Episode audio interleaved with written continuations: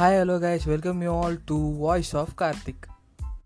என் பாட்காஸ்ட்டை ரெகுலராக கேட்குறவங்களுக்கு இது ஒரு அன்யூஷுவலான எபிசோடாக இருக்கும் அப்படின்னு கூட சொல்லலாம். ஏன்னு கேட்டிங்க அப்படின்னா நிறைய ரெக்வஸ்ட் வந்துச்சு. லாஸ்ட் எபிசோட் நான் ரிலீஸ் பண்ணும்போது நிறைய பேர் என்ன சொன்னாங்க அப்படின்னு பார்த்தீங்கன்னா, ப்ரோ MSDயோட பர்த்டே வருது ப்ரோ, அவருக்கு ஏதாச்சும் எபிசோட் பண்ணுங்கள் அப்படின்னு சொன்னாங்க. ஸோ நிறைய பேர் ஆக்சுவலி என்கிட்ட ஒரு 10 பேர்கிட்ட கேட்டிருப்பாங்க, ப்ரோ MSDயோட எபிசோட் பண்ணுங்கள் ப்ரோ, நல்லாயிருக்கும் அப்படின்னு சொன்னாங்க. ஸோ அவங்களோட ஒரு ரெக்வஸ்ட்டும் ப்ளஸ் எனக்கு யூஸ்வலாக இந்த MSD பற்றி பேசுகிறது அப்படின்றது நான் அவ்வளோ பெரிய ஒரு ஃபேன் பாய் எல்லாம் கிடையாது. பேசிக்கலாக எனக்கு கிரிக்கெட்டுன்ற அந்த ஒரு விஷயம் ரொம்ப பிடிக்கும். அந்த ஒரு கிரிக்கெட் அப்படின்ற அந்த ஒரு விஷயம் மேலே லவ்வும் ஒரு மதிப்பு மரியாதை நிறையா இருக்குது. ஸோ MSD தான் எனக்கு பிடிக்கும் அப்படின்னு கிடையாது.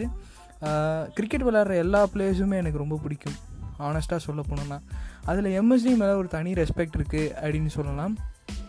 ஏன் அந்த ரெஸ்பெக்ட் அப்படின்னு கேட்டிங்கன்னா, இன்றைக்கி இந்தியன் கிரிக்கெட் இவ்வளோ ஒரு சக்ஸஸ்ஃபுல்லாக இருக்கிறதுக்கு காரணம், இவ்வளோ ஒரு ரீச் இருக்குது, இவ்வளோ ஒரு ஸ்ட்ராங்கான டீம் இருக்குது அப்படின்னா அதுக்கு ஒரு MSD தான் காரணம் அப்படின்னு நான் சொல்லுவேன். ஏன்னு கேட்டிங்கன்னா, அதுக்கு ஒரு விதை அப்படின்னு சொல்லுவாங்க இல்லையா, அந்த மாதிரி ஒரு விதை போட்டது அவர் தான். இன்றைக்கி நீங்கள் என்கரேஜ் பண்ணுற ஒரு டாப் பிளேயர்ஸ் விராட் கோலி, ரோஹித் சர்மா, அஸ்வின், ஜடேஜா, ரஹானே, புஜாரா, இப்படி நீங்கள் சொல்கிற எல்லா ஸ்டார் பிளேயர்ஸுமே MS தோனியோட ஒரு செலெக்ஷன் தான்.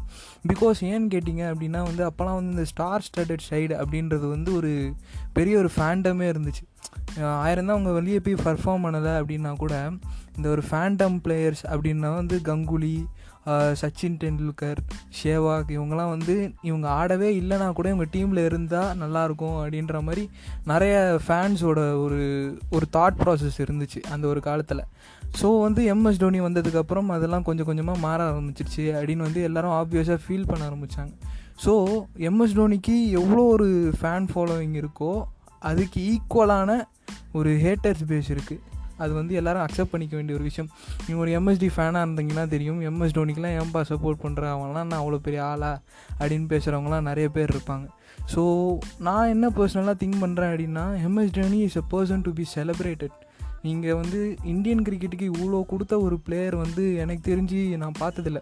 There are lots of people. கங்குலியோட கேப்டன்சிலையும் நிறைய சேஞ்சஸ் வந்துச்சு.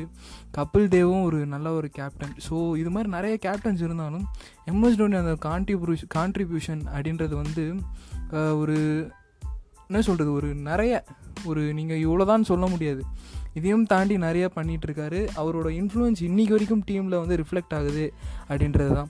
ஸோ இன்றைக்கி எபிசோடில் நான் பேச போகிற விஷயம் ஒரு ஃபேன் அப்படின்றதுனா ஃபேன் மாதிரி பேச மாட்டேன். ஒரு MS தோனியோட ரெக்கார்ட்ஸு, MS தோனி இவ்வளோ பண்ணியிருக்காரு இவ்வளோ பண்ணியிருக்காருன்னா நான் சொல்ல மாட்டேன். பட் இன்றைக்கி நான் எபிசோடில் நான் அட்ரஸ் பண்ண போகிறது யார் அப்படின்னு பார்த்தீங்கன்னா இந்த ஏட்டர்ஸ் கும்பல் இருக்கானு. ஏட்டர்ஸ் எதுக்கு தான் ஏட் பண்ணுறாங்க அப்படின்றது ஒரு ரீசன். இவனுங்கெல்லாம் எது மாதிரி ஆளுங்க அப்படின்னு பார்த்தீங்கன்னா, ஒன்று IPL மட்டும் பார்க்குற ஒரு கோஷ்டி, IPLே பார்த்து அதையும் அரைகுறையாக பார்க்குற ஒரு கோஷ்டி. அதுக்கப்புறம் ஒன்றுன்னா பார்த்தீங்கன்னா இந்த ஓல்டு ஃபேன்ஸ் இருக்காங்க இல்லையா, அவங்களோட ஒரு கோஷ்டி. ஸோ இது மாதிரி நிறைய ஹேட்டர்ஸ் இருக்காங்க MS தோனிக்கு. ஸோ அவங்கள பற்றியும் அவங்க வச்சுருக்க அந்த ஒரு MS தோனி மேலே வச்சுருக்க ஹேட்டுக்கும் அதுக்கு ஒரு ரிப்ளை தான் நான் இன்றைக்கி தரப்போகிறேன். ஸோ இது ஒரு ஃபேனாக நீங்கள் கேட்குறீங்க அப்படின்னா இது உங்களுக்கு ஒரு ஜாய் ஒரு விஷயம். அந்த மாதிரி நீங்கள் இவ்வளோ நாள் MSD ஹேட்டர்ஸுக்கு கொடுக்க முடியாத ரிப்ளையெல்லாம் நான் இன்றைக்கி கொடுக்க போகிறேன். ஸோ MSD ஹேட்டராக நீங்கள் கேட்குறீங்க அப்படின்னா சாரி பாஸ், இந்த எபிசோடு கொஞ்சம் ஹர்ட்ஃபுல்லாக தான் இருக்கும் அப்படின்னு சொல்லிவிட்டு எபிசோட்குள்ளே போகிறேன். ஸோ அந்த முதல் விஷயம், ஹேட்டர்ஸ் ஃபஸ்ட்டு கும்பல் எப்போது MS தோனிக்கு ஃபஸ்ட்டு உருவானாங்க அப்படின்னு கேட்குறவங்களுக்கு ஃபஸ்ட்டு இந்த ஹேட்டர்ஸ் கும்பல் எப்போ ஃபார்ம் ஆச்சு அப்படின்னு பார்த்தீங்கன்னா, MS தோனி டீமுக்குள்ளே வர்றதுக்கு காரணம் யாருன்னு ஆப்வியஸாக தெரியும், சௌரவ் கங்குலி தாதா தான். வை பிகாஸ் அவர் ஒரு செலெக்ஷன் கமிட்டியில் போய் பார்க்கும்போது is a person who sees the domestic records. இந்த டொமஸ்டிக் பிளேயர்ஸ்லாம் ரொம்ப கான்சன்ட்ரேட் பண்ணி எடுக்கக்கூடிய ஒரு ஆள் நம்ம சௌரவ் கங்குலி. ஸோ அவரோட செலெக்ஷனில் தான் MSD உள்ளே வந்தாருன்னு எல்லாருக்குமே ஆப்வியஸாக தெரியும். ஸோ அப்போ என்ன ஆச்சுன்னு பார்த்தீங்கன்னா, சௌரவ் கங்குலியோட டவுன்ஃபால் வந்துச்சு. அதாவது அந்த கேப்டன்சி கொஞ்சம் குவிட் பண்ணுற மாதிரி ஒரு டைமில் வந்துச்சு. அப்போ நெக்ஸ்ட்டு கேப்டன் யாருன்னு எல்லோரும் கொஷின் பண்ணிகிட்டு இருக்கும்போது சீனியர் பிளேயர்ஸ் நிறைய பேர் இந்த ரெஸ்பான்சிபிலிட்டி ஏற்றுக்க கொஞ்சம் தயங்கினாங்க. வை பிகாஸ் நிறைய பேர் எடுத்து அதை ஃபெயில் பண்ணி நிறைய பேர் இது பண்ணியிருந்தாங்க. ஸோ MS தோனி வந்து ஒரு நல்ல ஒரு ஆப்ஷனாக இருக்கும் அப்படின்னு வந்து சௌரவ் கங்குலி சஜஸ்ட் பண்ணதாகவும், அதுக்கப்புறம் வந்து ராகுல் டிராவிடும் வந்து MS தோனி வந்து கரெக்டாக இருப்பார் அப்படின்னு சொன்னதாகவும் இவங்க ரெண்டு பேர் தான் சொல்லியிருக்காங்க ஆக்சுவலாக. ஸோ வந்து இவங்க ரெண்டு பேர் செலெக்ஷனில் தான் வந்து MS தோனி வந்து கேப்டன் ஆகியிருக்காரு. ஸோ MS தோனி செலெக்ஷனில் கேப்டன் ஆன உடனேயே பண்ண அந்த ஒரு ஸ்டெப்பு என்ன அப்படின்னு பார்த்தீங்கன்னா, T20 வேர்ல்ட் கப் வந்துச்சு இல்லையா 2007, இந்த ஒரு T20 வேர்ல்ட் கப்பில் தான் வந்து இந்த ஃபஸ்ட்டு ஹேட்டர்ஸ் கும்பலோட இது கோஷம் ஸ்டார்ட் ஆச்சு. என்னன்னு பார்த்தீங்கன்னா ஸ்குவாடு செலக்ட் பண்ணாங்க. ஸ்குவாட் செலக்ட் பண்ணும்போது 3 மெயினான சீனியர் இந்தியன் பிளேயர்ஸை வந்து டீம் விட்டு வெளியே அனுப்புகிறாரு MSD. இதுக்கு ஒரு ரீசன் என்ன சொல்கிறாரு அப்படின்னு கேட்டிங்கன்னா, T20 வந்து ஒரு ஃபிட்னஸ் சம்மந்தப்பட்ட ஒரு ஸ்போர்ட், ஒரு டெஸ்ட் கிரிக்கெட் மாதிரி வந்து ஒரு என்ட்யூரன்ஸோடு விளாட்ற ஸ்போர்ட்டில் கொஞ்சம் குவிக்காக இருக்கணும். ஃபீல்டில், பேட்டிங்கில், ரன்னிங் பிட்வீன் த விக்கெட்ஸில் இதெல்லாம் வந்து கொஞ்சம் வந்து கான்சென்ட்ரேட் பண்ணணும். இவங்க வந்து ஃபிட்னஸ் கம்மியாக இருக்க பிளேயர். ஸோ இவங்க வந்து கொஞ்சம் ஓய்வு எடுத்துட்டாங்க அப்படின்னா யங்ஸ்டர்ஸ் கொஞ்சம் பேர் எங்களுக்கு கொடுங்க, நாங்கள் வந்து பண்ணி ஜெயிச்சு காட்டுறோம் அப்படின்னு சொன்னார். ஸோ அதே மாதிரி சைடில் வந்து இந்த 3 பிளேயர்ஸ் யார் யார் அப்படின்னு பார்த்தீங்கன்னா, ராகுல் டிராவிட் இருக்கார் இல்லையா அவரும், அதுக்கப்புறம் சச்சின் டெண்டுல்கரே ட்ராப் பண்ணியிருக்காரு. அதுக்கப்புறம் பார்த்தீங்கன்னா சௌரவ் கங்குலி தாதாவையும் வந்து டீம்லேருந்து எடுத்திருக்காரு. ஸோ இது வந்து நிறைய பேர் வந்து கிரிட்டிசைஸ் பண்ணாங்க, என்னப்பா நீங்கள் ஸ்டார் பிளேயர்ஸை விட்டுட்டு சச்சின் டெண்டுல்கர்லாம் விட்டுட்டு போய் என்னப்பா ஜெயிச்சு கிழிக்க போகிறீங்க அப்படின்ற மாதிரி மீடியா கிழிக்கின்னு கிழிச்சது MS தோனியை. இது வந்து இவ்வளோ பெரிய ப்ராப்ளம் ஆகும்னு வந்து அவர் தெரிஞ்சு தான் பண்ணியிருப்பார். ஸோ ஆஸ் எ ரிசல்ட் என்ன நடந்துச்சுன்னு எல்லாருக்குமே தெரியும். 2007 வேர்ல்ட் கப்பை இனாக்ரல் T20 வேர்ல்ட் கப்பை வந்து ஃபஸ்ட் டைம் டீம் இந்தியா அடிக்குது தோனியோட கேப்டன்சியோட. ஸோ T20 வேர்ல்ட் கப்பை ஜெயிச்சதுக்கப்புறம் பார்த்தீங்கன்னா வந்து MS தோனி மேலே ஒரு தனி ட்ரஸ்ட்டு ஒன்று வைக்கிறாங்க. BCCI வந்து ஒரு தனி ட்ரஸ்ட் வச்சு ஒரு ஃப்ரீடம் ஒன்று கொடுக்குறாங்க. 2011 வேர்ல்ட் கப்புக்காக நம்ம எடுக்க போகிற பிளேயர்ஸ்லாம் வந்து நீங்களே வந்து யாருன்னு செலக்ட் பண்ணுங்கள் அப்படின்ற மாதிரி ஒரு அத்தாரிட்டி ஒன்று கொடுக்குறாங்க. ஸோ இங்கே தான் வந்து ஒரு ட்விஸ்ட் இன் த டெல் அப்படின்ற மாதிரி MSD வந்து IPL எவென்ச்சுவலி IPL ஸ்டார்ட் ஆகுது ஆஃப்டர் T20 வேர்ல்ட் கப் இன்னுக்கப்புறம். ஸோ வந்து அதில் வந்து ஸ்ரீனிவாசன் டீமில் வந்து அவர் எடுக்கப்படுறாரு. ஸோ அந்த ஸ்ரீனிவாசன் வந்து செலெக்ஷன் கமிட்டிலையும் இருக்கார். ஸோ MS தோனிக்கும் ஸ்ரீனிவாசனுக்கும் வந்து ஒரு லிங்க் இருக்குது, இவங்க சொல்கிற பிளேயர்ஸை தான் வந்து கடைசி வரைக்கும் செலக்ட் பண்ணுவாங்க அப்படின்ற மாதிரி மீடியாஸ் ப்ரொஜெக்ட் பண்ண ஆரம்பிச்சிட்டாங்க. ஸோ வந்து என்னன்னு பார்த்தீங்கன்னா MS தோனி வந்து ஒரு ஃபேவரட்டிசம் பிளேயர் அப்படின்ற மாதிரி, கேப்டன் அப்படின்ற மாதிரி நிறைய பேர் சொல்ல ஆரம்பிச்சிட்டாங்க. ஏன்னு பார்த்தீங்கன்னா மோஸ்ட் ஆப்வியஸ்லி CSKக்கு விளாட்ன எல்லா பிளேயர்ஸுமே வந்து டீம் இந்தியாவுக்கு வந்திருப்பாங்க. ஏன் அப்படின்னு பார்த்தீங்கன்னா வந்து அவர் என்ன சொன்னார், MS தோனி இதுக்கு என்ன ஆன்சர் கொடுத்தாரு அப்படின்னு பார்த்தீங்கன்னா, எனக்கு என்ன கொடுக்குறீங்களோ, நான் எதை வச்சு யூஸ் பண்ணி நான் ஜெயிச்சு பழகணும்னோ அதை மட்டும்தான் என்னால் யூஸ் பண்ண முடியும்.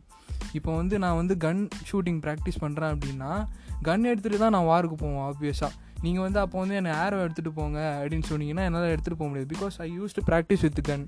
ஸோ வந்து நான் வந்து கன்னை தான் எடுத்துகிட்டு போவேன் அப்படின்னு சொல்கிற மாதிரி சொன்னார்.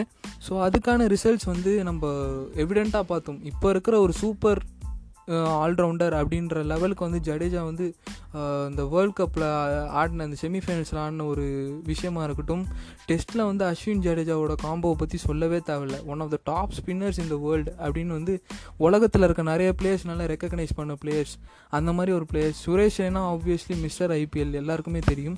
ஸோ இது மாதிரி நிறைய பிளேயர்ஸ் வந்து CSKலேருந்து ரெக்ரூட் பண்ணி ஒரு கரெக்டான ஒரு ஃபார்முக்கு போயிட்டு அந்த பிளேயர்ஸ் எல்லாம் வெல் எஸ்டாப்ளிஷ் ஆனதுக்கப்புறம் தான் MS தோனியோட அந்த கேப்டன் ரெயின்றது வந்து எல்லாரும் வந்து அக்செப்ட் பண்ண ஆரம்பித்தாங்க. இந்த ஃபேவரட்டிசம் அப்படின்ற ஒரு விஷயம் வந்து MS தோனிகிட்ட கிடையாது, அவருக்கு கொடுத்த அந்த பிளேயர்ஸோட அந்த ஒரு ஸ்ட்ராட்டஜிஸை தான் வந்து அவர் ஃபாலோ பண்ணியிருக்காரு. பிகாஸ் அந்த ஒரு அவருக்கு தான் தெரியும் இல்லையா அந்த பிளேயர்ஸ் எப்படி பர்ஃபார்ம் பண்ணுவாங்க, அவங்க பொட்டன்ஷியல் என்ன. Because IPL is something that ஒரு லாங் டோர்னமெண்ட், அது ஒரு 2 months கிட்ட நடக்கிற ஒரு டோர்னமெண்ட். அதில் ட்ராவல் பண்ணும்போது அந்த பிளேயரோட கெப்பாசிட்டி என்ன அதெல்லாம் வந்து அவர் தெரிஞ்சுக்க முடியும். இப்போ ஆப்வியஸாக பார்த்தீங்க அப்படின்னா வந்து விராட் கோலியாக இருக்கட்டும், ரோஹித் சர்மாவாக இருக்கட்டும், அவங்க வந்து IPL யார் வந்து இப்போ ஜஸ்பிரீத் பும்ரா, ஹர்திக் பாண்டியா இந்த மாதிரி பிளேயர்ஸ்லாம் வந்து ரோஹித் சர்மா செலக்ட் பண்ணுவார். அதே மாதிரி கோலி வந்து சகல், சிராஜ் அவங்க மாதிரி ஆளுங்கள்லாம் வந்து RCBக்கு விளாண்டவங்க செலக்ட் பண்ணுறாங்க. இப்போல்லாம் அதை பற்றி யாரும் பேச மாட்டாங்க. MS தோனி பண்ணும்போது அது பேசிகிட்டு இருந்தாங்க அப்படின்றது தான் உண்மை. ஸோ இன்னொரு கும்பல் என்ன சொல்லுவானுங்க அப்படின்னு பார்த்தீங்கன்னா, MSDக்கு ஒரு ஸ்ட்ராட்டஜி ஒன்று இருக்குது. இது மாதிரி விக்கெட் விழுந்துருச்சு அப்படின்னு வைங்களேன், இப்போ ஒரு டாப் 3 பேட்ஸ்மேன்ஸ் வந்து டப்பு டப்புன்னு ஒரு ODIயில் வந்து விக்கெட் விட்டுறாங்க. ஸோ அப்போ எம்எஸ்டி என்ன பண்ணுவார் அப்படின்னு பார்த்தீங்கன்னா, அவரோட ஆர்டரை ப்ரொமோட் பண்ணிவிட்டு அவர் போய் ரன்னை ரொட்டேட் பண்ணுவார். நான் ஸ்ட்ரைக்கரில் இருக்க பேட்ஸ்மேனுக்கு வந்து கொஞ்சம் அட்டாக் பண்ணி விளையாடுற மாதிரி அந்த வந்து ரன்ஸை ரொட்டேட் பண்ணி இந்த விக்கெட் விடாமல் ஒரு தடுக்கிற மாதிரி ஒரு ஸ்ட்ராட்டஜி ஒன்று வச்சுருப்பார். ஸோ அதை பார்க்குற சில தற்கூரி பசங்க, கிரிக்கெட் தெரியாத தற்கூரி பசங்க என்ன பண்ணுவானுங்க அப்படின்னு பார்த்தீங்கன்னா, என்னப்பா எம்எஸ்டி டெஸ்ட் இன்னிங்ஸ் விளையாடிட்டுருக்காரு, தட்டி விளையாடிட்டுருக்காரு, 80 பாலுக்கு 50 அடிக்கிறாரு. ஆக்சுவலாக பார்த்தீங்கன்னா அதுக்கப்புறம் இந்தியாவுக்கு பேட்டிங்கே இருக்காது, அவ்வளோ ஒரு டீப்பான பேட்டிங் லைனப் இருந்திருக்காது. ஸோ வந்து எம்எஸ்டி வந்து அந்த விக்கெட்டு விழுறதை தடுக்கிறதுக்காக அப்படி பண்ணியிருப்பார். ஸோ அது தெரியாமல் ஒரு சில பேர் வந்து என்ன பண்ணுவானுங்க, என்ன டெஸ்ட் இன்னிங்ஸ் விளாட்றாரு எம்எஸ்டி, டெஸ்ட்டில் போய் விளாட வேண்டியதுன்னு அப்படின்ற மாதிரி சொல்லுவானுங்க. ஆக்சுவலாக வந்து ஆப்வியஸாக அந்த விக்கெட்டு விடக்கூடாது அப்படின்றது தான் அந்த ஒரு ஸ்ட்ராட்டஜி. ஆக்சுவலாக இது வந்து அவர் வேர்ல்டு கப்லேயே பண்ணுவார். அவரோட ஆர்டரை வந்து ப்ரொமோட் பண்ணி முன்னாடி வந்து பண்ணி ஜெயிச்சு கொடுத்ததை பார்த்துருப்போம். ஸோ எம்எஸ்டி வந்து ஆஸ் எ ஸ்ட்ராட்டஜி சும்மா வந்து அவர் போய் ப்ரொமோட் பண்ணி ஆடணும் அப்படின்லாம் ஒன்றும் கிடையாது. அப்படிலாம் அவர் ஆடணும்னு நினச்சிருந்தாருன்னா 3வது 4வதுல இறங்கி எத்தனையோ செஞ்சுரிஸ் அடிச்சிருக்கலாம். பட் அவர் டீம், அவரோட ரோல் வந்து கிளியர் கட்டாக ஒரு கேப்டனாக லீடிங் ஃப்ரம் த ஃப்ரண்ட். ஒரு க்ரைசிஸில் டீம் விழுந்துருச்சு அப்படின்னா வந்து காப்பாற்ற வேண்டியது வந்து ஒரு கேப்டனோட பொறுப்பு. ஸோ அதை தான் அவர் பண்ணுறாரு. பட் இவங்க வந்து இதை வந்து இப்படி வந்து ஃப்ரேம் பண்ணி சொல்கிற ஒரு கும்பலும் ஒன்று இருக்குது. ஸோ அடுத்த கும்பல் என்ன பண்ணுவானுங்கன்னு பார்த்தீங்கன்னா, இந்த கும்பல் வந்து ரைஸ் வந்து எப்போ வந்துச்சுன்னு பார்த்தீங்கன்னா 2012லேருந்து 2014 வரைக்கும் இந்த ஒரு கும்பல் ஒன்று ஸ்டார்ட் ஆச்சு.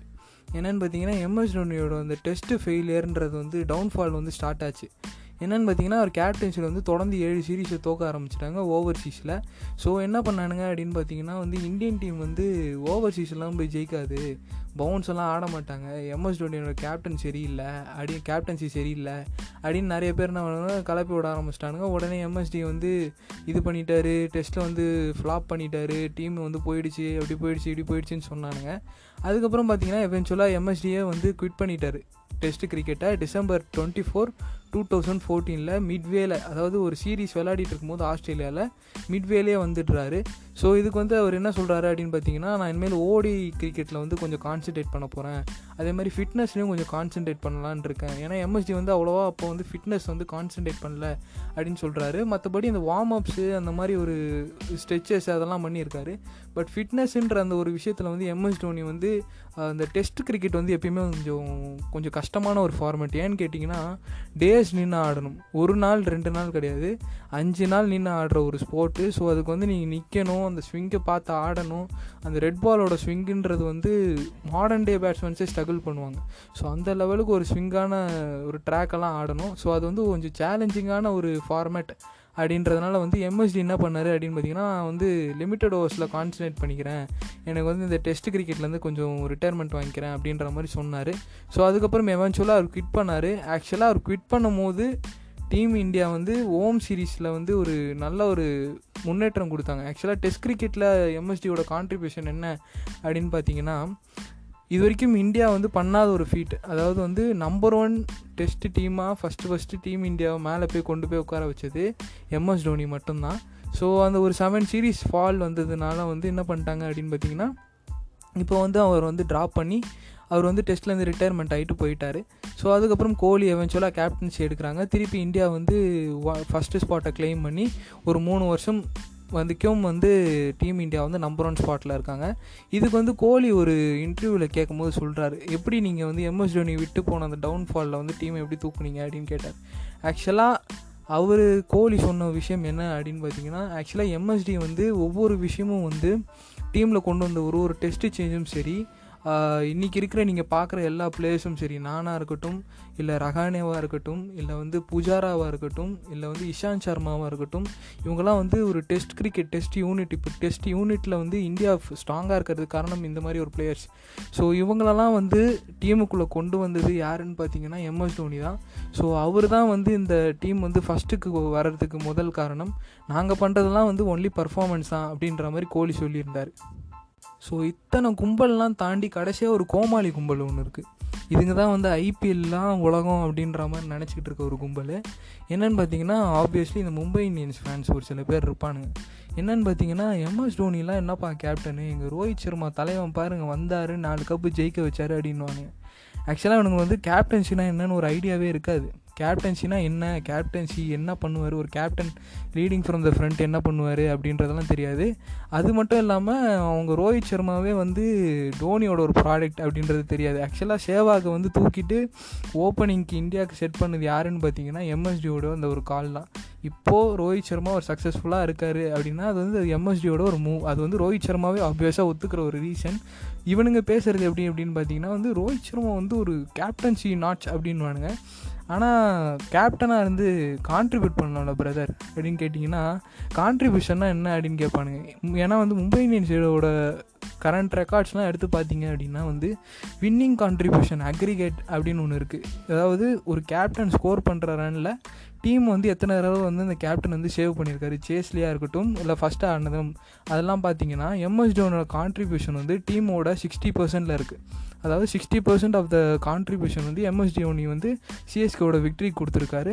பட் அதே வந்து ரோஹித் சர்மா, இவங்க அகில உலக கேப்டன் ரோஹித் சர்மான்னு சொல்கிறாங்க இல்லையா, அவர் என்ன பண்ணியிருக்காரு அப்படின்னு பார்த்தீங்கன்னா வெறும் 30%.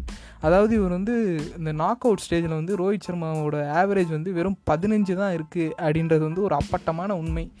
இதில் வந்து கேப்டன்சி எங்கே வந்துச்சு என்ன வந்துச்சுன்னு தெரில. ஒன்றுன்னு கேட்டால் என்ன சொல்லுவானுங்க, இந்த ஃபீல்ட் செட்டப்னு வானுங்க. ஃபீல்ட் செட்டப் வந்து கேப்டன் செட் பண்ணுவார் அப்படின்னு. ஆக்சுவலாக ஃபீல்ட் செட்டப்புன்றது வந்து எடுத்தோடனே கேப்டன் செட் பண்ணுறது கிடையாது, பவுலர்ஸ் தான் ஃபஸ்ட்டு செட் பண்ணுவாங்க. அது ஒழுங்காக வரல அப்படின்னா தான் வந்து கேப்டன் செட் பண்ணுவாங்கன்றது இவனுக்கு தெரியாது. இவனுக்கு என்ன நினச்சின்னுக்கிறானுங்க, ரோஹித் சர்மாவே இதெல்லாம் பண்ணுறாரு அப்படின்னு நினச்சிட்டு இருக்கானுங்க. ப்ளஸ் வந்து அவருக்கு வந்து ஆப்வியஸாக எக்ஸ்பீரியன்ஸான எத்தனையோ ஒரு லேட்ஸ் அவங்கள சுற்றி இருக்காங்க. பொலாட் இருக்கார், மலிங்கா இருக்கார், ஹர்பஜன் சிங்லாம் அப்போ இருந்தார். ஸோ இவ்வளோ பேர் இருந்தும் வந்து ரோஹித் சர்மா வந்து கேப்டன்சி பண்ணுறாரு. அவர் வந்து டீமில் இருக்க அந்த யங் டேலண்ட்ஸ் வந்து டீம் அடிக்கடி வந்து காப்பாற்றுறாங்க.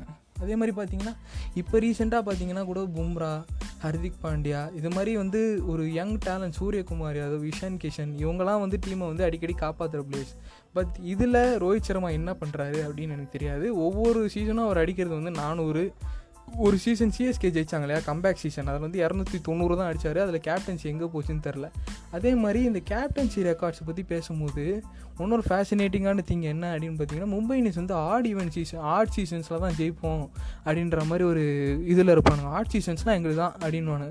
ஆட் சீசன் தவிர்த்து ஈவென்ட் சீசனில் இவங்களோட ரெக்கார்ட்ஸை பார்த்தீங்கன்னு வைங்களேன், ப்ளே ஆஃப்க்கு கூட குவாலிஃபை ஆகாத டீமாக இருப்பானுங்க. இவங்களாம் என்ன சாம்பியன்ஸ் டீமு அப்படின்னு சொல்லி தூக்கி வச்சு கொண்டுறாங்க. ஆக்சுவலாக இது வந்து இவங்களை வந்து இவ்வளோ தரக்குறைவாக பேசணுன்றது என்னோட இது இல்லை. பட் நீங்கள் பேச வேண்டிய ஒரு கம்பேரிசன் ஒன்று இருக்கு இல்லையா, எம்எஸ் டோனின்றது ஒரு ஐகான், டீம் இந்தியாவுக்காக இருக்கட்டும், இத்தனை ட்ராஃபீஸை ஜெயிச்சு கொடுத்த ஒரு கேப்டன். அவரோட கேப்டன்சியில் வந்து எத்தனையோ பிளேயர்ஸ் வந்து இப்போ ஒரு கிரேட்டாக இருக்காங்க. ஸோ அந்த கேப்டன்சி அப்படின்ற ஒரு விஷயத்தை பற்றி ஒரு அடிப்படை அறிவே இல்லாமல் ரோஹித் சர்மா வந்து டாப் நாட்ச் கேப்டன் அப்படின்ற மாதிரி நிறைய பேர் பேசுவாங்க. முக்கியமாக இந்த மும்பை இந்தியன்ஸ் ஃபேன்ஸ் தான். இவனுங்களுக்கு வந்து இதுதான் வந்து ஒரு ஹேபிட். அதே மாதிரி தான் இவனுங்க தான் என்ன பண்ணானுங்க, இந்த டேடிஸ் ஆர்மி அப்படின்ற ஒரு விஷயத்தை வந்து உருவாக்குனானுங்க. டேடிஸ் ஆர்மிப்பா என்னப்பா, சிஎஸ்கேல 2018 கம்பேக் கொடுக்கும்போது என்னப்பா ஃபுல்லாக வந்து 32 வயசு ஆவரேஜ் வயசே வந்து உங்கள் டீம் 30 மேலே தான் இருக்குது, இதெல்லாம் வச்சு நீ எப்படிப்பா ஜெயிக்க போகிறீங்கன்னு சிரிச்சானுங்க. பட் தலைவர் ஆப்வியஸாக வந்து அந்த கப்பை தூக்கி காமிச்சிட்டாரு. அதுக்கப்புறம் வந்து அவனுங்க வந்து அமைதியாயிட்டானுங்க.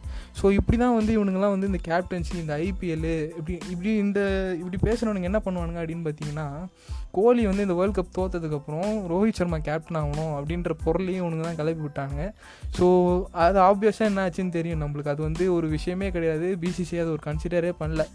நான் வந்து ரோஹித் சர்மாவோட ஹேட்டர் அப்படின்ற லெவலுக்குலாம் கிடையாதுங்க. ரோஹித் சர்மா ஒரு நல்ல பிளேயர், நல்ல ஒரு ஓப்பனர்.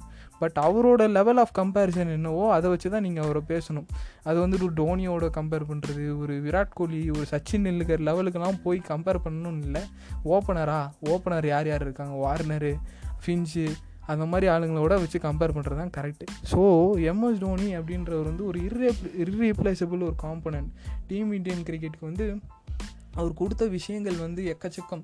பட் நான் ஆனஸ்ட்டாக ஃபீல் பண்ண ஒரு விஷயம் என்னன்னு பார்த்தீங்கன்னா, நம்ம ஊரில் அவர் மதிக்கிறத விட வெளியூரில் அவர் போய் ஆடும் போது டோனின்ற சாண்ட் வந்து எனக்கு தெரிஞ்சு சச்சின் டெண்டுல்கருக்கு அப்புறம் எம்எஸ் டோனிக்கு தான் அது மாதிரி ஒரு சாண்ட் ஒன்று வந்துச்சு. எந்த ஒரு கிரவுண்டுக்கு போய் விளாண்டாலும் அது வந்து ஒரு ஹோம் டஃபாகவே மாறிடுது. எம்எஸ் டோனி இங்கிலாண்டாக இருக்கட்டும், ஆஸ்திரேலியாவாக இருக்கட்டும், வெஸ்ட் இண்டீஸாக இருக்கட்டும், எங்கே போய் ஆடினாலும் எம்எஸ் டோனி அப்படின்னு வந்தாலே அந்த ஒரு க்ரௌட் சாண்ட்டுன்றது வந்து எப்பயுமே ஸ்டார்ட் ஆகிடுது.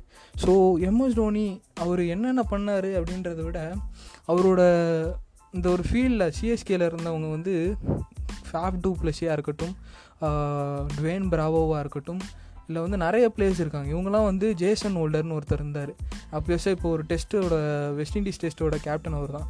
ஸோ இவங்களாம் வந்து சொன்ன விஷயம் என்னன்னு பார்த்திங்கன்னா, நாங்கள் கேப்டன்சி அப்படின்ற அந்த ஒரு விஷயம் வந்து எம்எஸ் டோனின்ற ஒரு மனிதர்கிட்ட இருந்து தான் நாங்கள் கற்றுக்கிட்டோம். எப்படி ஒரு கேப்டன் வந்து பர்ஃபார்ம் பண்ணணும், எப்படி ஒரு கேப்டனாக இருக்கணும், ஒரு பிளேயராக நம்ம டீமுக்கு என்ன பண்ணணும் அப்படின்ற நிறைய விஷயங்கள் வந்து அவங்க சொல்கிறாங்க, ஓவர்சீஸ் பிளேயர்ஸ் சொல்கிறாங்க. பட் நம்ம ஊரில் இருக்கவங்க என்ன நினைக்கிறாங்க அப்படின்னா, எம்எஸ் டோனி வந்து இவ்வளோ தான், அவர் வந்து இவ்வளோ தான் டெஸ்ட் இன்னிங்ஸ் தான் ஆடுவார். ஆனால் டெஸ்ட் இன்னிங்ஸ் ஆடுறவரோட ஓடி ஆவரேஜ் அவர் ரிட்டையர் வரைக்கும் 50 தான் இருந்துச்சு. 50ஓட ஆவரேஜ் வந்து எனக்கு தெரிஞ்சு கோலி, சச்சின் டெண்டுல்கருக்கு ஒரு பாயிண்ட் ஆஃப் டைம் இருந்தது. அதுக்கப்புறம் வந்து எம்எஸ் டோனி வந்து 3 வருஷம் தொடர்ந்து வந்து number 1 ODI player of the இயராக இருந்திருக்காரு, ஓடிஐ பிளேயர் ரேங்கிங்கில் இருந்திருக்காரு. ஸோ இதெல்லாம் வந்து ஒரு பிளேயர் வந்து சும்மா தட்டி விளையாடுறதுனால அவங்களுக்கு கிடைக்காது, பிளேயரோட கான்ட்ரிபியூஷனால் மட்டுமே பியூராக கிடைக்கக்கூடிய ஒரு கிரெடிபிலிட்டிஸ். ஸோ இந்த ஒரு நோட்டில் நான் என்ன சொல்ல வரேன் அப்படின்னு பார்த்தீங்கன்னா, எம்எஸ் டோனி ஒரு அசெட். அவரை வந்து ஒரு அசிங்கப்படுத்துறதோ இல்லை ஃபினிஷர் இஸ் ஃபினிஷ்ட் அப்படின்னு சொல்கிறதுனாலே உங்களுக்கு எதுவும் கிடைக்க போகிறதில்ல. அவர் வந்து ஒரு ஐக்கானாக பாருங்கள், அவர் வந்து ஒரு யூத் ஐக்கான். உங்களுக்கு பர்சனலாக வந்து நிறைய அந்த எம்எஸ் டோனி படத்துலேயே நிறைய காட்டியிருப்பாங்க, எவ்வளோ விஷயங்கள் ஸ்ட்ரகிள்ஸ் எல்லாம் தாண்டி ராஞ்சின்ற அந்த ஒரு ஸ்மால் டவுன்லேருந்து வந்து இவ்வளோ சக்ஸஸ்ஃபுல்லாக இருக்கார். அவரை மாதிரி சக்ஸஸ்ஃபுல்லாக பண்ணுங்களேன், அவர் ஒரு இன்ஸ்பிரேஷனெலாம் எடுத்துகிட்டு பண்ணுங்களேன் அப்படின்றது தான் என்னோட ஒரு தாட். இதில் வந்து நான் வந்து மற்ற டீம் இழிவாக பேசணும், மற்ற பிளேயர்ஸ் இழிவாக பேசணுன்றதெல்லாம் கிடையாது. நான் சொல்ல வந்தது என்ன அப்படின்னா, எம்எஸ் டோனியை செலிப்ரேட் பண்ணுங்கள், அட்லீஸ்ட் செலிப்ரேட் பண்ண முடியலையா வாயம் முன்னு அமைதியாக இருங்க அப்படின்னு தான் சொல்ல வந்தேன். இன்னும் சில பேர் என்னன்னு பார்த்தீங்கன்னா, எம்எஸ் டோனி வந்து ஒரு செல்ஃபிஷ் பிளேயர்ப்பா அப்படின்வாங்க. எப்பட்றா அப்படின்னு கேட்டால், வந்து 80 பால் 50 இந்த மாதிரி ஒரு டெஸ்ட் இன்னிங்ஸ்லாம் ஆடி ரொம்ப ப்ரொலாங் பண்ணுவார், அவர் ரன் அடிக்கிறதுக்காக வந்து டீமை வந்து கவுத்து விட்டுருவார் அப்படின்னு ஒரு சில பேர் சொல்லுவானுங்க. இவனுங்களாம் என்னன்னு கேட்டால், சச்சின் டெண்டுல்கர் வந்து இந்த 100 இருக்கு இல்லையா, அதை அடிக்கிறதுக்கு வந்து 2.5 வருஷம் ஆச்சு அந்த மனுஷனுக்கு. இந்த 2.5 வருஷத்தில் ஒன்றும் பர்ஃபார்ம் பண்ணாமல் அவர் வந்து ஒரு 100க்காக அவர் வந்து கெரியரை ப்ரொலாங் பண்ணப்போ வந்து அது செல்ஃபிஷாக இவங்களுக்கு தெரியல. ஆக்சுவலாக வந்து செல்ஃபிஷாக தெரில, ஏன்னா வந்து இவர் வந்து காட் ஆஃப் கிரிக்கெட்டு, இவர் வந்து ஒரு லெஜெண்டு அப்படின்னு பார்த்தாங்க. இதே வந்து டோனி வந்து டீமுக்காக வந்து பண்ணால் வந்து அது வந்து ரொம்ப செல்ஃபிஷு. சரி, உங்கள் ரிப்போர்ட் படியே வருவோம். எம்எஸ் டோனி ஐபிஎல் ஸ்டாட்ஸ்லாம் நிறைய தெரியும், கேப்டன்சி பற்றிலாம் நிறைய சொல்லிட்டேன். அதே மாதிரி ரோஹித் சர்மா இருக்கார்ல தலைவர், 2018 சிஎஸ்கே ரிட்டர்ன் ஆன சீசனில் மும்பை இந்தியன்ஸ் வந்து அவர் வந்து 3 மேட்ச் தான் ஓப்பன் பண்ணார் ரோஹித் சர்மா தலைவர். அப்போ என்னாச்சுன்னு பார்த்தீங்கன்னா, வந்து 3 மேட்சுக்கு அப்புறம் நான் ஓப்பனிங் பண்ணல, எனக்கு வேலை சூரியகுமார் யாதவ் பண்ணட்டோம் அப்படின்னு சொன்னார். அது சூரியகுமார் யாதவ் ஒரு 500+ ரன்ஸ் வந்து அடித்தான் அந்த பையன். ஆக்சுவலாக வந்து சூப்பரான டேலண்ட் அந்த பையன், சூப்பராக விளையாடக்கூடிய ஒரு அக்ரெசிவான பேட்ஸ்மேன். 500 ரன் மேலே அடிக்கிறான். 8 வருஷத்தில் மும்பை இந்தியன்ஸில் இது வரைக்கும் ஹையஸ்ட் ஸ்கோர் அடித்ததே அந்த ஒரு பையன் தான். அவன் வந்து சூப்பரான ஓப்பனர் தானே, அவன் ஏன் அடுத்த வருஷம் ஓப்பன் பண்ணலன்னு கேளுங்க, எவனும் சொல்ல மாட்டான். கேட்டால் வந்து ரோஹித் சர்மா வந்து ஓப்பனர் அப்படின்வான். பிகாஸ் அந்த பையன் வந்து இந்நேரம் வந்து அவர் வந்து ஒரு சூரியகுமார் யாதவ் வந்து எஸ்டாப்ளிஷான ஒரு பிளேயராக இருந்திருந்தாருன்னா இந்நேரம் இந்தியாவுக்கு டெபியூ ஆகிருக்கணும். இந்த 2019 சீசனாக அவர் வந்து ஒரு ஓப்பனராக விளையாடி இருந்தார் அப்படின்னா வந்து இந்நேரம் ஒரு டாப் நாட்சில் வந்திருக்கிறதுக்கு நிறைய வாய்ப்பு இருக்குது. அதை பண்ணுறதுக்கு வந்து ரோஹித் சர்மா வந்து அவங்களுக்கு செல்ஃபிஷாக தெரியல. இந்த ஏட்டர்ஸ் டாக்ஸ்லாம் வந்து நல்லா செலிப்ரேட் பண்ண சீசன் எப்போது அப்படின்னு பார்த்தீங்கன்னா, இந்த டோனி வந்து ஆர்பிஎஸ்க்கு விளாண்டார் இல்லையா அந்த ஒரு சீசன். என்னென்னு பார்த்தீங்கன்னா, இந்த ஆர்பிஎஸ் டீம் இருக்குல்லையா, அது ஒரு temporary team. CSK Rajasthan Royals ban ஆனதுனால வந்த ஒரு டீம் தான் வந்து ஆர்பிஎஸ்ஸு. இதுக்கு ஓனர் பார்த்திங்கன்னா ஹர்ஷ்கோயன்கான்னு ஒரு ஹர்ஷ்கோயன்கான்னு ஒரு ஆள். அவர் வந்து ஒரு பிஸ்னஸ் மேனாக, அவர் வந்து அவர் வாழ்நாளில் வந்து தோல்வியே பார்க்காத ஆள். இந்த மாதிரி வந்து தொடர்ந்து ஒரு டீம் தோத்துச்சுன்னா வந்து கேப்டன்ஷிப் மாத்தினா ஜெயிச்சிடும் அப்படின்னு வந்து இவருக்கு வந்து ஒரு தாட் ப்ராசஸ் போல் என்ன பண்ணிட்டாரு, தொடர்ந்து தோத்துட்டாங்க ஒரு 5 மேட்ச். அது மாதிரி ஆர்பிஎஸ் தோத்தோடனே வந்து நாங்கள் கேப்டனை மாத்திரம்ப்பா அப்படின்னு வந்து போட்டார். கேப்டன் யாருன்னு பார்த்தீங்கன்னா, இந்த சாண்ட் பேப்பரை பால் வச்சு தேத்தார் இல்லையா நம்ம ஸ்டீவ் ஸ்மித் தம்பி, அவர் தான் வந்து கேப்டனாக போடுறோம் அப்படின்னா. நிலவரப்படியே வரும் எம்எஸ்டி வந்து டீம் இண்டியாவுக்கு எவ்வளோ ஒரு இம்பார்ட்டண்ட்டான ஒரு காம்போனண்ட் அப்படின்றது. இன்றைக்கி நீங்கள் எம்எஸ்டியை வந்து ஒரு டீமில் ரீப்ளேஸ் பண்ணணும், டீம் இண்டியாவில் ரீப்ளேஸ் பண்ணணும் அப்படின்னா 3 பேர் தேவைப்படுவாங்க. ஒரு கேப்டன், ஒரு விக்கெட் கீப்பர், ஒரு ஃபினிஷர், ஒரு லோவர் ஆர்டர் பேட்ஸ்மேன், அது வந்து ஒரு அக்ரெசிவான ஒரு ஃபினிஷர், அது மாதிரி ஒரு ஃபினிஷர் தேவைப்படும். ஸோ இந்த 3 காம்போனண்ட்ஸில் கேப்டன்சி கொஞ்சம் தள்ளி வச்சிடும். பிகாஸ் இன்னும் கேப்டன்சி வந்து ஒரு பர்சனுக்குள்ளே க்ரோ ஆகணும் அப்படின்றதுக்காக கோலியோட கேப்டன்சி வந்து ஓரளவுக்கு ஆவரேஜ், ஒரு அபோவ் ஆவரேஜ் அப்படின்னு கூட வச்சுக்கலாம். ஸோ கேப்டன்சி கொஞ்சம் தள்ளி வச்சுட்டு விக்கெட் கீப்பிங்கை பார்ப்போம். விக்கெட் கீப்பிங்கில் டோனிக்கு ஒரு ரீப்ளேஸ்மெண்ட் கண்டுபிடிச்சிங்களாடா அப்படின்னு கேட்டிங்கன்னா, கண்டுபிடிக்கிறோம், கண்டுபிடிச்சிக்கிட்டே இருக்கோம். ஒன்றும் கண்டுபிடிக்கல. அப்படி தான் இருக்குது. ரிஷப் பந்த் ட்ரை பண்ணானுங்க, விருத்திமான் சாகாவை ட்ரை பண்ணாங்க, பார்த்திவ் பட்டேல் டெஸ்ட்டில் ட்ரை பண்ணானுங்க, எதுக்குமே ஒர்க் அவுட் ஆகலை. இப்போ கடைசியாக கேஎல் ராகுல் பண்ணிகிட்ருக்கா. அப்படி அவரே பேட்டிங்கும் பார்த்துக்கிறதுனால இப்போதைக்கு கொஞ்சம் ரிலீஃபாக இருக்குது டீம் இண்டியா. சரி, இப்போது ஃபினிஷரை பார்ப்போம். ஃபினிஷர் யார் பண்ணாங்க அப்படின்னு பார்த்தீங்கன்னா நம்ம ஹர்திக் பாண்டியா தம்பி. ஹர்திக் பாண்டியா என்ன பண்ணுவார்னு பார்த்தீங்கன்னா ஐபிஎல்லில் சூப்பராக விளாடுவார். எல்லா மேட்சும் ஐபிஎல்லில் சூப்பராக ஃபினிஷ் பண்ணி கொடுப்பார் மும்பை இந்தியன்ஸுக்கு. ஏன்னா அதிகமாக அவருக்கு அங்கே காசு தராங்க போல், அதனால் அங்கே நல்லா சின்சியராக வேலை செஞ்சுட்டு டீம் இண்டியாவுக்கு எத்தனை மேட்ச் ஃபினிஷ் பண்ணி கொடுத்தாரு தம்பி அப்படின்னு பார்த்தீங்கன்னா எனக்கு தெரிஞ்சு ஒரு மேட்ச் கூட கிடையாதுங்க. ஏன்னா அவர் ஒரு ஃபினிஷர்னு சொல்லிகிட்டு இருக்காங்க, ஆனால் நான் அவர் ஃபினிஷ் பண்ணி நான் பார்த்ததில்லை. ஆனஸ்ட்டாக அதுதான், ஆனஸ்ட்டாக அவர் ஒரு பவுலிங்கில் ஒரு ஆவரேஜான ஒரு பவுலர்னு வச்சுக்கிட்டா கூட ஃபினிஷிங்கில் என்ன பண்ணீங்க அப்படின்னு கேட்டிங்கன்னா பண்ண முடியாது. ஒன்றும் டோனியை ஒரு ஃபினிஷராக டீம் இண்டியாவில் ரீப்ளேஸ் பண்ணுறதுக்கு இப்போதைக்கு ஒரு ஆள் கிடையாது. இனிமேல் ஃப்யூச்சரில் வந்தால் வரலாம். இவ்வளோ விஷயங்கள் நம்ம சொன்னாலும் ரொம்ப ஒரு ஹார்ட் பிரேக்கிங்கான ஒரு மொமெண்ட் அப்படின்னு பார்த்திங்கன்னா எம்எஸ்டி இந்த செமிஃபைனல்ஸில் அவுட் ஆனது தான். ஒன்றும் நினச்சா கூட இந்த ஒரு இன்ச்சில் ஒரு ரன் ஓடி இருக்க வேணாம் எம்எஸ்டி அப்படின்னு சொல்லிடலாம் போல தோணுச்சு. பட் அன்ஃபார்ச்சுனேட் இது நடந்து தான் ஆகணும் அப்படின்றதுனால நடந்துருச்சு. ஸோ அந்த ஒரு மொமெண்ட் இது எம்எஸ்டியோட last world cup, last ODI அது மாதிரி தோணினாலும் அவர் பண்ண வேண்டிய விஷயத்தை எல்லாத்தையும் அவர் பண்ணிட்டார் டீமில். அவர் இனிமேலும் ஒர்க் பண்ணணுன்ற அவசியம் இல்லை. பட் அந்த ஒரு எஃபர்ட், அந்த ஒரு நான் என்னோடய டீமுக்கு நான் கடைசி வரைக்கும் கேப்டனாக இல்லாட்டியும் நான் என்னோடய இன்புட்ஸை கொடுப்பேன் அப்படின்னு அந்த ஒரு இன்னிங்ஸ் இருக்குது தெரியுமா, அதெல்லாம் வேறு லெவலுங்க. அதெல்லாம் எம்எஸ் தோனி ஃபேனாக நீங்கள் ஃபீல் பண்ணியிருந்தீங்கன்னா உங்களுக்கு தெரிஞ்சிருக்கும். நான் ஒரு கிரிக்கெட் ஃபேனுன்றதுனால எனக்கும் அது தெரிஞ்சுது. பிகாஸ் அவ்வளோ ஒரு க்ளோஸாக போச்சு, யாரும் அந்த கேம் அவ்வளோ க்ளோஸாக போகணும்னு எதிர்பார்க்கலை. ஜடேஜா ஆடின நாக்காக இருக்கட்டும், இந்த நம்ம எம்எஸ் தோனி ஆடின ஒரு நாக்காக இருக்கட்டும், அவ்வளோ ஒரு க்ளோஸாக போயிட்டு அவ்வளோ ஒரு க்ளோஸில் தோற்ற ஒரு டீம். ஆக்சுவலாக விக்கெட்ஸ் விழுந்த விதத்தில் அந்த இந்தியா ஒரு மோசமான ஒரு தோல்வியில் இருக்கணும். பட் இவங்க ஆடின அந்த ஒரு நாக்கு எல்லாருக்குமே ஒரு நம்பிக்கை கொடுத்துச்சு. ஸோ அது மாதிரி தான் அந்த ஒரு இன்னிங்ஸ். ஸோ அவரை நம்ம ஒரு டிஸ்கரேஜ் பண்ணாமல் ஒரு இது மீடியா மாதிரி மீடியாவோட வேலை கிரிட்டிசைஸ் பண்ணுறது தான். நம்ம ஃபேன்ஸாக கிரிக்கெட்டை உட்காந்து அழகாக பார்க்கணும். அழகாக இவர் ஒரு கேப்டன், இவர் ஒரு லெஜெண்டரி கேப்டன், டீம் இண்டியாவுக்கு இவ்வளோ பண்ணியிருக்காரு, இவர் தான் டீம் இண்டியாவோட மாடர்ன் டீம் இண்டியாவோட பேக் போனுன்றதெல்லாம் அக்செப்ட் பண்ணிவிட்டு அமைதியாக அந்த கிரிக்கெட்டுன்ற அந்த ஒரு அழகான விஷயத்தை ரசித்து எம்எஸ் தோனியை ஒரு திருவிழாவாக செலிப்ரேட் பண்ணணும். ஸோ வித் தட் நோட் இந்த எபிசோடை நான் இங்கே கம்ப்ளீட் பண்ணிக்கிறேன். இந்த எபிசோடு எம்எஸ் தோனி ஃபேன்ஸுக்கு பிடிச்சிருக்கோம் அப்படின்னு நம்பிக்கையோட ஹாப்பி பர்த்டே எம்எஸ்டி அப்படின்னு சொல்லி இந்த ஒரு எபிசோடை கம்ப்ளீட் பண்ணிக்கிறேன். திருப்பி நெக்ஸ்ட் எபிசோடில் உங்களை மீட் பண்ணுற வரைக்கும் until then it's bye from Karthik.